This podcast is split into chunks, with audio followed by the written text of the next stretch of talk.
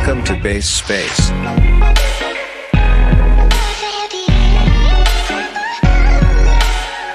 crypto podcast. Base Space. Welcome to the Base Space. Uh, for those new, this is a crypto podcast hosted by myself, the Crypto Mewtwo, um, and also Chase Coins and Super High. And we focus on creating opportunities for growth, networking, and education in the crypto indus- industry. Today, we have the honor of having Kain, founder of Synthetix. Uh, we're super pumped, man, to have you on the show. Welcome. Yeah, thanks. I'm excited. Should be fun. Yeah, yeah, yeah. It should, it'll be a blast, bro. Um, yeah, so it's kind of tradition here at the based space for every anyone new that we bring on the show. We always like to learn how they got started in crypto. So would love to hear your story. Uh, yeah, so I guess uh, real quick, um, I uh, started a payment gateway. Uh, it was like uh, basically local local payments. You could walk in and um, and uh, buy stuff for cash. Um, and we started working with a, a bunch of the crypto brokerages, um, you know, CoinSpot, um, CoinJar, which was I think the earliest kind of crypto exchange slash brokerage in Australia. They started in back in like 2012. Um, so yeah, we we supported that, and that's how I like really kind of got deep into into crypto back in 2014. That's super sick. And like, how'd you how'd you then make your way to actually like founding Synthetix and, and coming up with the the concept? Yeah, so um, I was the Bitcoin maxi for for a long time. Um, I like kind of dabbled in, uh, you know, I, I read that same Slashdot thread that a lot of people read uh, back in like 2011 and, and dabbled in like running a Bitcoin miner and stuff. I was one of those people that would you know build my own PCs and you know liked getting my hands dirty with with all that kind of stuff. Um, and you know when after we launched blueshyft, the the payment gateway and um, you know, volumes through like 2016 and uh, and 2017 really started picking up. Um, I you know got kind of deeper into the Ethereum community and and you know got really excited about what smart contracts could do. Um, but I particularly saw this like stablecoin problem as, as something that was you know pretty uh, pretty critical. Um, obviously, at that time, like Tether was really kind of the only viable option um, stablecoin wise, um, and you know I like a lot of people, uh, had concerns about the, the sort of, uh, I guess, viability of that model in, in terms of scaling and a whole bunch of other things. And so, you know, I looked at Maker and BitShares and, and you know, some of the other models that have been proposed. Um, and coming from an online retail background, I sort of had this idea that like, if you wanted a stablecoin, if you wanted uh, a payment network someone needed to be paying for the operation of that network. Um, and so the idea was with Havven basically to create this like closed loop payment network that people would pay to transact within, which kind of made sense, except implementation wise, it was a total clusterfuck and it just didn't work. And ERC20 tokens that uh, you know, charge fees to be transferred are just not really a viable model. Um, and so, you know, in I guess late 2018 after launching um, the initial like stablecoin and, and you know kind of running it for about six months. Even though the system kind of worked and was stable, uh, it just wasn't that scalable. And so we decided to pivot to more like generalized synthetic assets and launch like synthetic Bitcoin, synthetic Ether, um, synthetic gold and silver, and that started to get uh, a lot more traction. Yeah, yeah, we're we're all like super familiar with your work and and the tremendous success of the Synthetix and how big you guys have grown. Um, I'm super curious, like throughout your time of building Synthetix, like what has been your biggest takeaway or biggest lesson um, that you've that you've learned from building up the protocol? I don't know. There's too many lessons. um, you know, I think I think the thing that Synthetix has done and the community has done really well um, has been to just kind of continue to um, operate these like iterative experiments, right? So rather than uh, you know back in the day, um, you know go go back to like even like 2016, um, a lot of the uh, systems that were proposed and designed were designed with this like heavily waterfall style software development um, concept. So basically, you know, uh, Augur is a great example of this, right? Like design this like perfect system in a vacuum and then go away and like try and build it for like 18 months and then deliver it. Um, and I think that one thing that we did in Synthetix was to kind of challenge that model and say, you there's no way for you without market feedback to be able to build something um, that is going to be optimal, right? Um, and so actually, it would be better to start off with something simple and then iteratively modify that over time. Um, and you know, in order to do that, you needed uh, to kind of throw away this concept of like immutable contracts and and basically um, you know have have contracts that could be upgraded.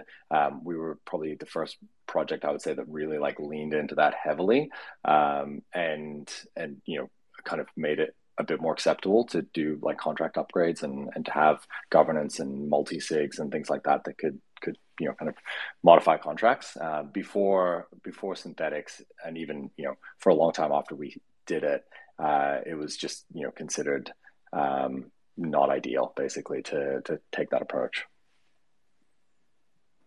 Wow that's super interesting. I didn't realize that in, in the past like people didn't think that that was like an ideal solution. That's that's kind of strange. Not not only did they not think that it was an ideal solution, they thought that if you did something like this, you were a monster. Like you can go back and read some of the Reddit threads, and like we would just get absolutely like raked over the coals for uh for you know having like proxy contracts and and things like that, and even like the proxy contract architecture um, you know, back then was like very, very weak, right? There were a few options like OpenZeppelin had a proxy architecture. We ended up kind of designing uh, sort of our own proxy contracts, which, um, you know, became painful later on. But yeah, like this at, at a very like fundamental ideological level, this was a, a huge challenge to this like immutable smart contract uh, ideal that people had been, you know, talking about since Ethereum launched. Hey Kain, just to like switch uh, gears here and talk more about Synthetix. Um, at a at a high level, can you talk about some of the products that are powered by Synthetix, like Kwenta, the uh, der- derivatives trading platform? Yes. So, uh, so you know, Synthetix um, as a protocol basically is a is a kind of a, a system of debt, right? So people uh, lock collateral in the form of SNX um, ETH and, and some other um, collateral assets, um, LUSD, uh, for example, um, and then they issue debt against them. Um, but that debt has this kind of cool property where um, you've got this Oracle system that if you're holding debt denominated in, let's say, Bitcoin, you can instantly convert that debt into another denomination, let's say euros right? Um, and what that means is that you you have this kind of you know system of assets that are all effectively fungible and can be converted into one another very easily.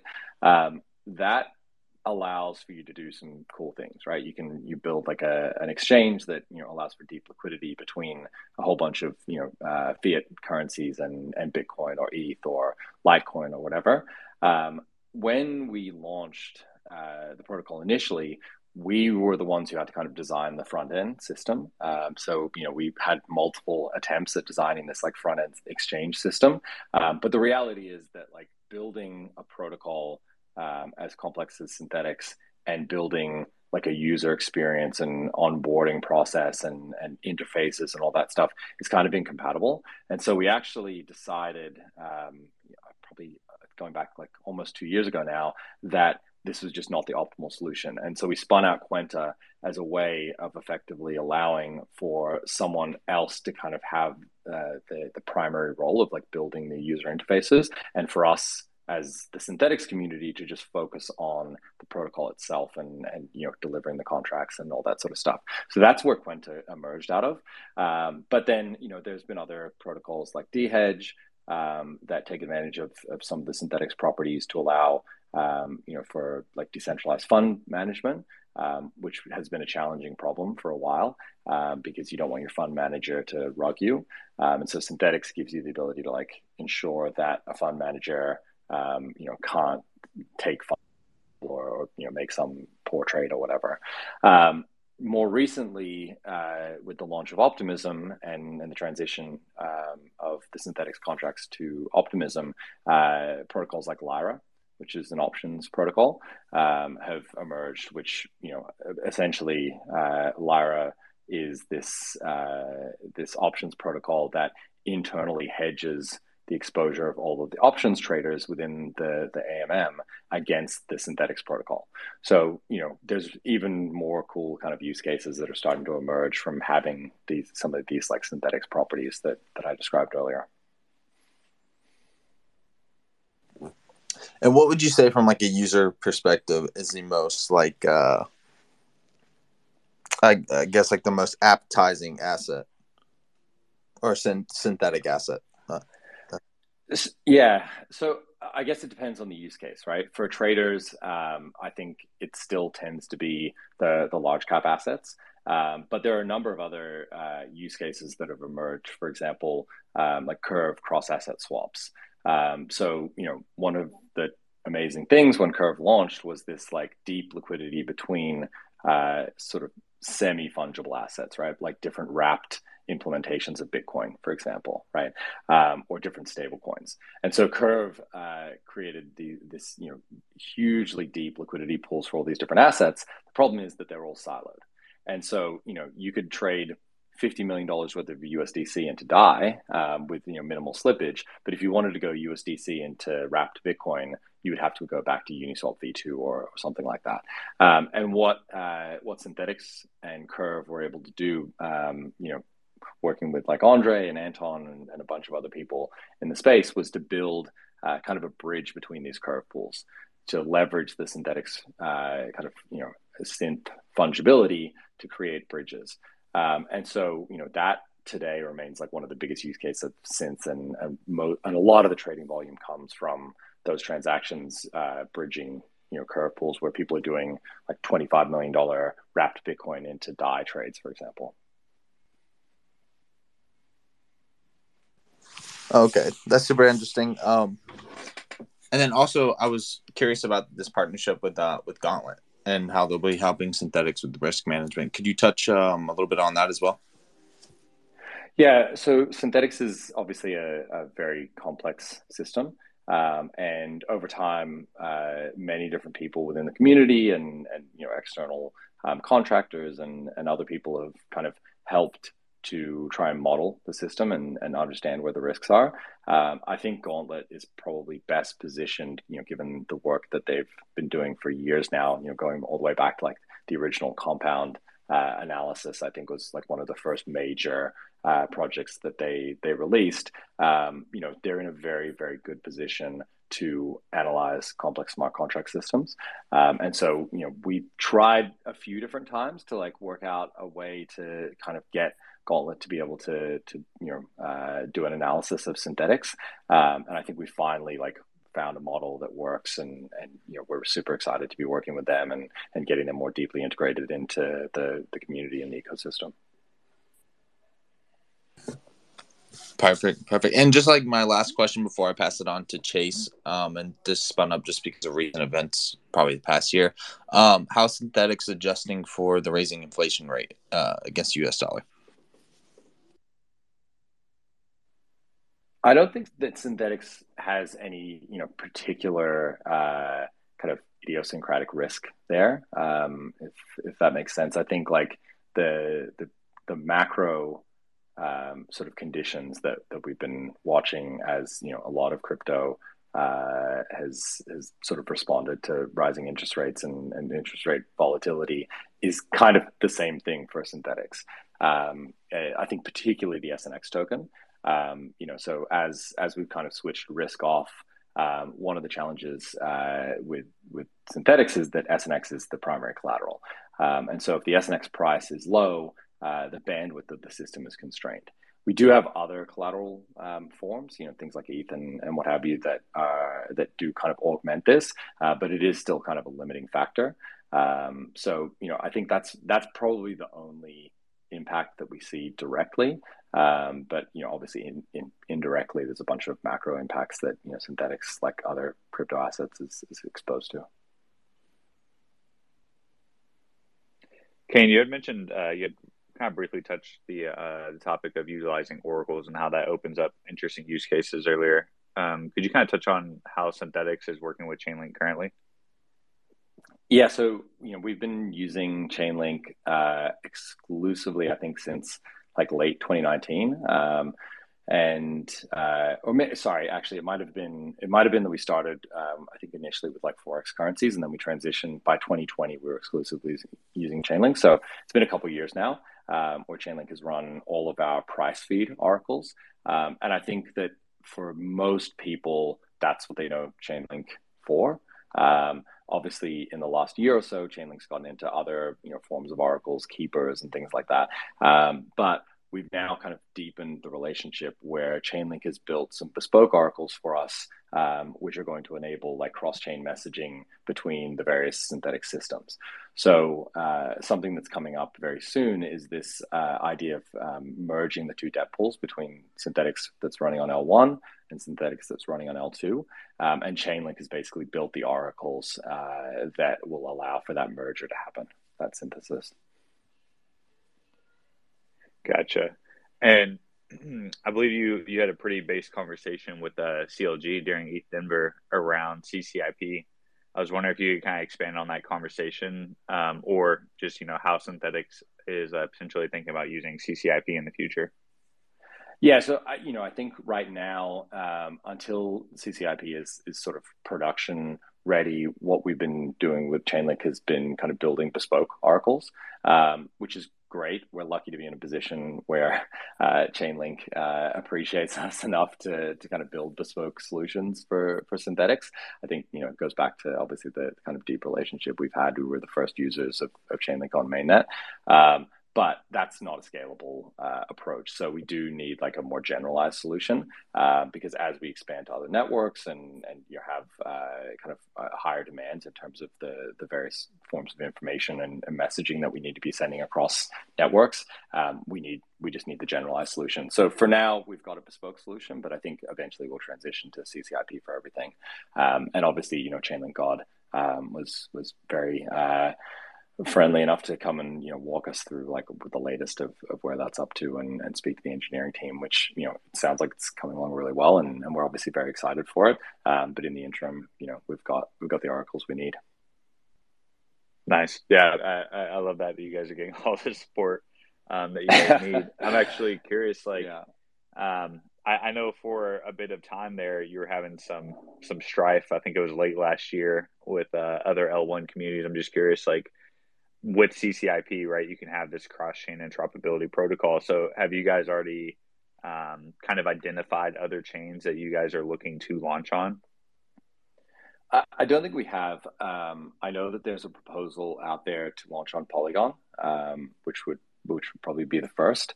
Um, so, you know, if uh, once we finish the debt synthesis, uh, Chainlink is is you know happy to kind of deploy deploy these uh, bespoke oracles for us, then um, you know that that kind of deployment to Polygon would become possible.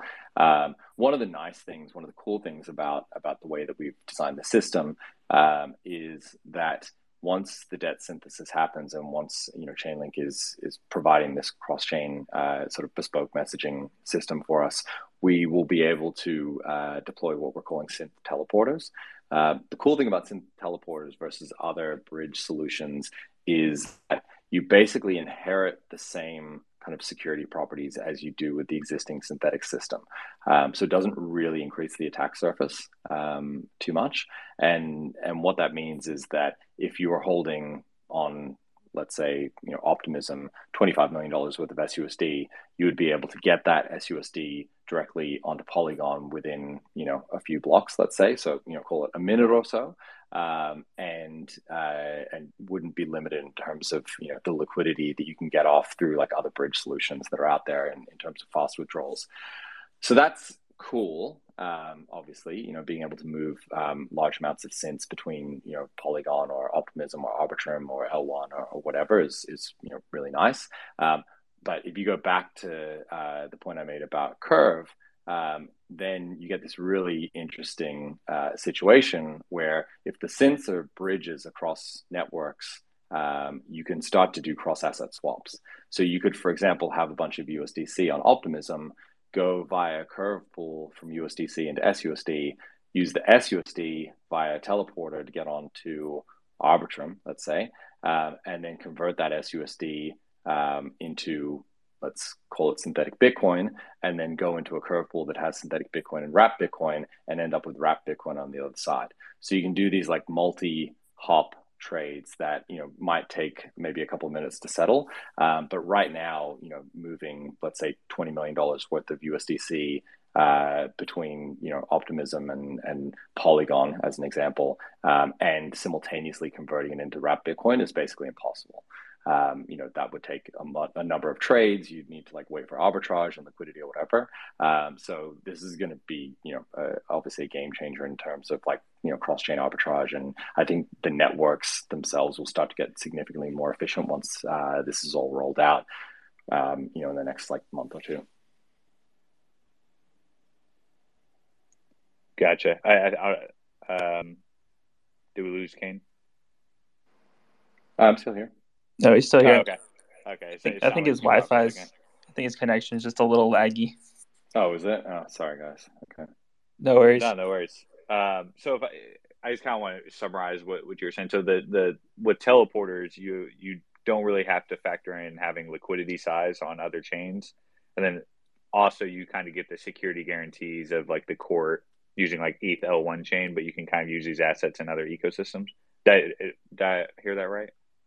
Yeah, that's essentially. So basically, if you trust synths, right? If you trust holding SUSD, uh, then you can you know take advantage of these teleporters to get that SUSD wherever you want, which means that you can then do you know cross chain, cross asset swaps, and, and all kinds of you know interesting uh, composable trades, which you know will significantly increase uh, the efficiency of arbitrage across these different networks. Gotcha. Okay, and that that's super interesting. So is that um, is that part of the universal bridging token service, or is that just within uh, synthetic smart contracts that you can you can have that? This is this is within the Synthetix uh, smart contract. So the, this is this is kind of the interesting thing about uh, synth teleporters versus like a, a universal bridge or something like that. Uh, and just let me know if my if my internet's choppy. I'll I'll try and uh, I'll try and see if I can get to a better place. Um, but basically, you have this issue with bridges, or you have a number of issues with bridges. But one of the issues with bridges is, let's say you're bridging L1 to some new chain, right? Um, and you've got uh, wrapped Bitcoin, right? And a bunch of different people want wrapped Bitcoin on this new magical chain, right? Um, and so you have all these different bridges that are competing to wrap wrapped Bitcoin on L1 and get it over to the other chain and then you've got kind of competing implementations of this version of wrapped wrapped bitcoin right? Um, wrapped bitcoin squared if you will. Um, and you kind of lose fungibility you lose liquidity it's less efficient. There's a whole bunch of problems with it. If you use synths you don't need to worry about uh, wrapping the asset and storing it on l1 uh, because the Synthetix contracts have the ability to mint and burn synths arbitrarily. You just burn the asset on the network that it was initially um, you know originating from and reminted on the other side. And there's no you know liquidity stored in a bridge somewhere on some other chain that you need to secure. The the asset itself is just completely destroyed and, and migrated to the the other network hence the idea of teleportation right? You know teleporters work by killing the person on one side and then remaking them on the other side right? And that's that's how the synth teleporters work Very, very cool. Um, Kain, I, I kind of wanted to touch on a little bit of regulation with you. I was curious, like, around your thoughts on like the future of regulations for synthetic assets and yeah like what are your general what are your general thoughts on what the future lies for for these type of assets i think that there are various different asset classes which are more or less triggering uh, for regulators um, so you know things like gold, for example, um, there's so many different implementations and, and um, exchanges that are trading paper gold and, and what have you. I think the idea of like a synthetic gold token is is just not um, you know hugely problematic for regulators, and and you know it doesn't seem to trigger too much of a response. I think when you get into things like uh, you know synthetic versions of equities, um, you know FANG stocks and, and things like that, that's when regulators start to get a bit more concerned. Um, and you know obviously we've seen that happen in, in you know a couple of instances uh, over the last couple of years. Um, so I think the big question for the Synthetix community is like where is the optimal um, kind of trade-off space between um, you know potential regulatory concerns um, from from you know issuing a certain synthetic asset um, and how much volume and interest it's going to generate. The interesting thing is we actually had synthetic equities on uh, on L1 for quite a while, and the trading volumes were very low. Um, and so they were actually purged um, alongside a bunch of other assets that had low trading volumes um, and haven't yet been reissued on Optimism. Um, so there's kind of this open question that the community needs to work through, which is like, does it make sense to have synthetic Tesla on Optimism um, if it's not really going to be traded? I think people have this intuition that like synthetic equities are, are you know super exciting and, and everyone's going to love them. Um, but I think we've tested out a few different times now within the ecosystem um, this this thesis and other than for like the purposes of uh, of yield farming, I don't think we've seen like a huge amount of demand for trading synthetic equities yet. Now, maybe that changes if you have like synthetic options, for example, right? So if you have like a synthetic Tesla and then uh, an options protocol like Lyra can issue, you know, uh, puts and calls on that synthetic Tesla, um, or maybe there's like a you know a, a futures or a perp um, sort of instrument that allows you to get you know 10x leverage on that, then maybe that changes. Um, but I think that's still a thesis that is a bit uncertain uh, based on you know what we've kind of observed in, in terms of spot trading of those assets. Oh, okay, interesting. Uh, is your is your team uh, involved in like lobbying or educating politicians on on these type of synthetic assets or or just crypto in general? Um, I so there's no one specific within the Synthetix community. Um, so you know we don't really have a team anymore, right? We've got um, we have contributors that are paid by the DAO um, that are paid a monthly stipend. Um, so I think uh, this is something that uh, a lot of people um, are not uh, super familiar with in terms of how Synthetix operates.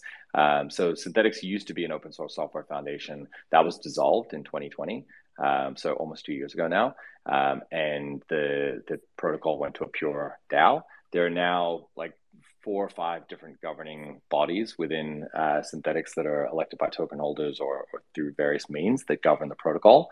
Um, there's a grants um, council which would probably be best positioned for kind of lobbying and, and those sorts of efforts. Um, to date, I'm not aware that they've funded any grants towards lobbying specifically. Um, although I do know that um, the Grants Council, you know, funds a bunch of things, and it wouldn't surprise me if there was something that kind of touched on like educational lobbying or, or what have you. Um, but I mean, you know, we got the DeFi Education Fund. I think Uniswap did us all a favor and, and spent a bunch of money to um, send some people uh, out to Washington to lobby on our behalf. So, um, you know, we can thank them for that. Assuming oh. you, you believe they're doing stuff, which I, I tend to believe. I think they are actually doing stuff. They're maybe just not the best at communicating what they're doing. yeah, yeah, yeah, it's possible they could also be doing stuff on their own outside outside of the DAO um, as well. Yeah. So yeah, yeah, very very cool. Um, I was also interested in like hearing your thoughts on like President Joe Biden's uh, recent executive order, you know, directing agencies across the federal government to to coordinate efforts to kind of gauge like the benefits and risks of uh, cryptocurrency. Like, what was your what was your kind of initial take on on the announcement? I think the reality of of U.S. politics is that, um, and and I grew like full disclosure, I grew up in the U.S., but I'm Australian. Um, why my accent sounds weird. Um, and I've spent probably like half my life in in um, the U.S. Um, so you know i'm by no means an, an, expert in us politics but i've had a lot of exposure to it in, in, my life and i think the reality of us politics is that there are a whole bunch of conflicting actors that uh, need to kind of coordinate to come up with any sort of coherent policy. Um, and I think with something like crypto, which is as kind of wide ranging as it is and touches so many different areas, it's hard for for you know anyone to kind of come up with a, a coherent policy. I think there was maybe a sense from a lot of people that um, you know, uh, some of the the regulators that were going to be appointed by Biden um, were going to be more crypto friendly than they turned out to be, and I think we kind of got rugged a little bit. Um, but that said, you know, my view over the long term, like ignoring any specific, um, you know, particular person within within politics, whatever, regardless of the country, is that like crypto is and particularly DeFi is long-term incentive aligned with what regulators want. Like regulators want like efficient markets, they want fair markets, they want transparency, all of the things that regulators want and work really hard to get in in the TradFi markets are very accessible within DeFi. Um, which doesn't mean that DeFi is perfect. Obviously, there's there's a lot of things that DeFi you know globally and could do better. Um, but fundamentally, the technology is there. And I think that fundamentally, it's an improvement over a lot of how TradFi operates. Um, you know, when you're constantly trying to balance counterparties against each other and, and ensure that markets are operating efficiently, um, and then you can replace that counterparty risk um, with like very deterministic um, and transparent rules that are kind of governed by a smart contract, I think that you just get a more efficient market out of that. Um, it's going to take time for that transition to take place, but I do think that over time the kind of narrative will shift, and that regulators and politicians and you know other people uh, that are obviously much more familiar with TradFi will become more familiar with DeFi and become more familiar with crypto, and it'll become less scary. And I think it'll it'll be seen as a tool, and similarly to what happened with the internet, it'll be seen you know as a tool that um, is you know kind of uh, net positive for society. Um, but that process is just going to take time, and it's going to take a while to play out. Kain, I think uh, I think we're losing you again on your on your connection. I think I lost him. It just went out at the end there. Yeah, sorry guys. Um, let me let me try and move again. I was trying I was trying to connect via five G, but um, Twitter Spaces is not accepting 5G as a valid connection, unfortunately. Um, how are we doing here? You, yeah, you sound good. Okay. All right. Cool. Kain, you had you had touched on a really interesting point. I wanted to circle back to um, around. Um, we kind of were hinting at this, but basically, you know, as more and more financial data comes on chain and that data becomes more and more visible, I'm actually curious. Like, do you think the odds of us having very large financial recessions or kind of financial collapses gets kind of arbitraged out.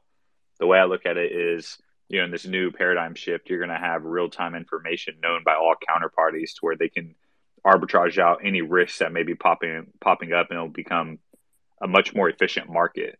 And so I'm curious, like just kind of from a ten thousand foot level, what what are the like philosophical views that you think that that has for like a global economy? I, I think that um, you know markets uh, tend to get more efficient over time, um, and I think that as we um, kind of introduce new tools, you know, the internet obviously being being you know kind of the most recent transformative one, uh, that you know we end up with with more efficient markets. Um, obviously, crypto has the power to be even more efficient. I think than you know the change that was kind of brought on by by um, you know digitization and, and the internet.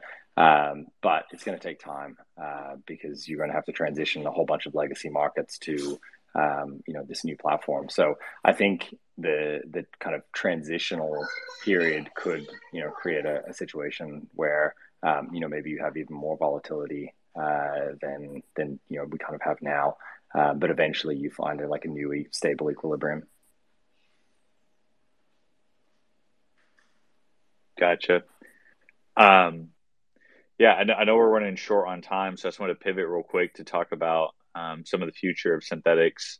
Uh, could you kind of expand on the futures launch that's up and coming? Like, what are some of the details that we can kind of expect to, to see from that and the timelines?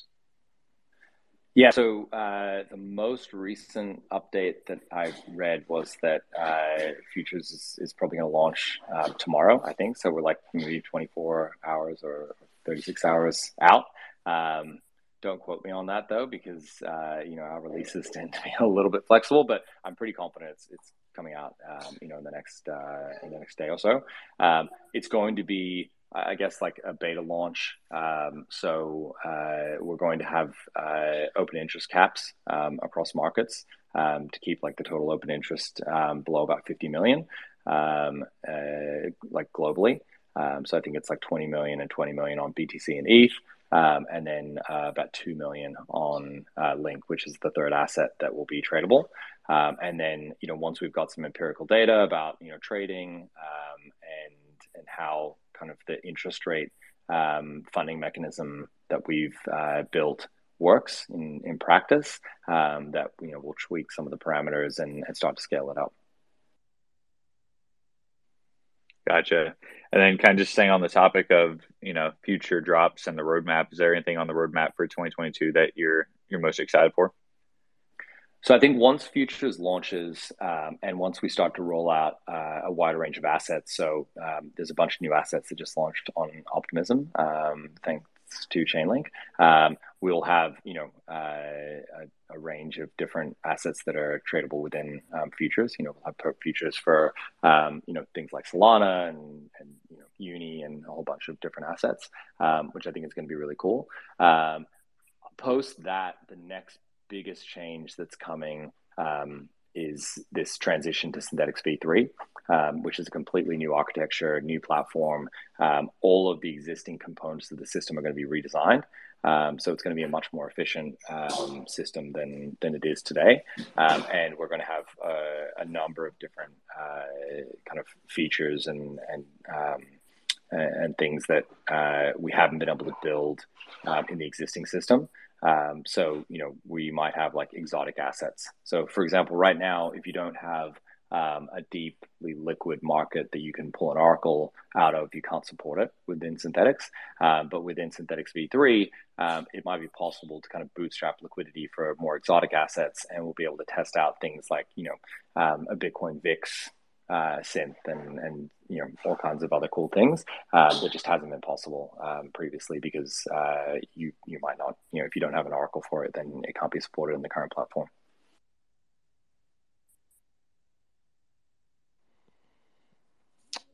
You kind of answered all my all my questions, Kain. Super Chase. Do you guys have any more questions for for Kain? No, I just wanted to say thank you to him for coming out and um, taking the time out of your day to talk to us.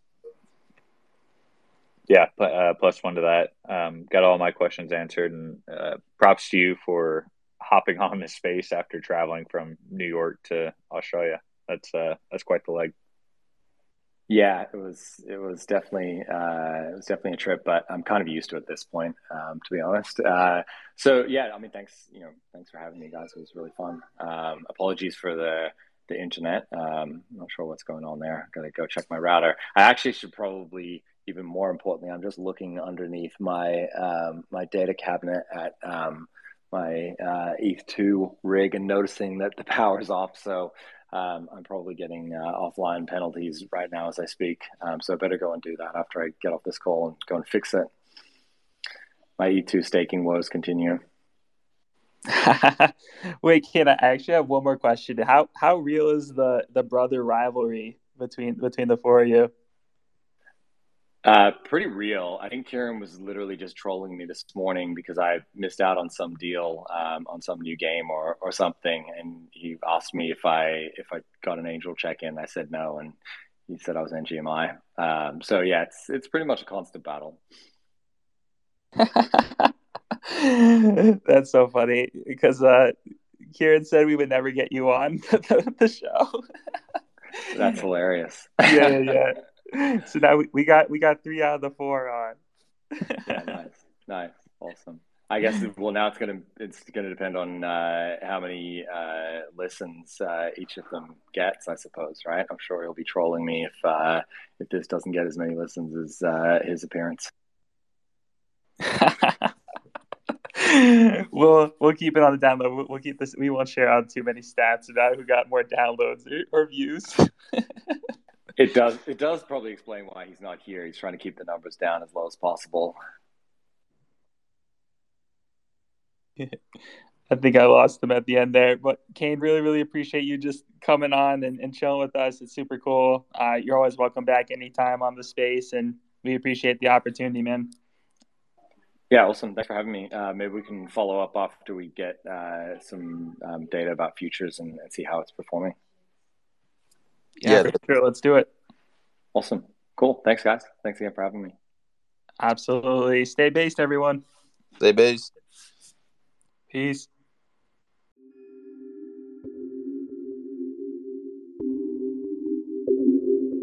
Based space.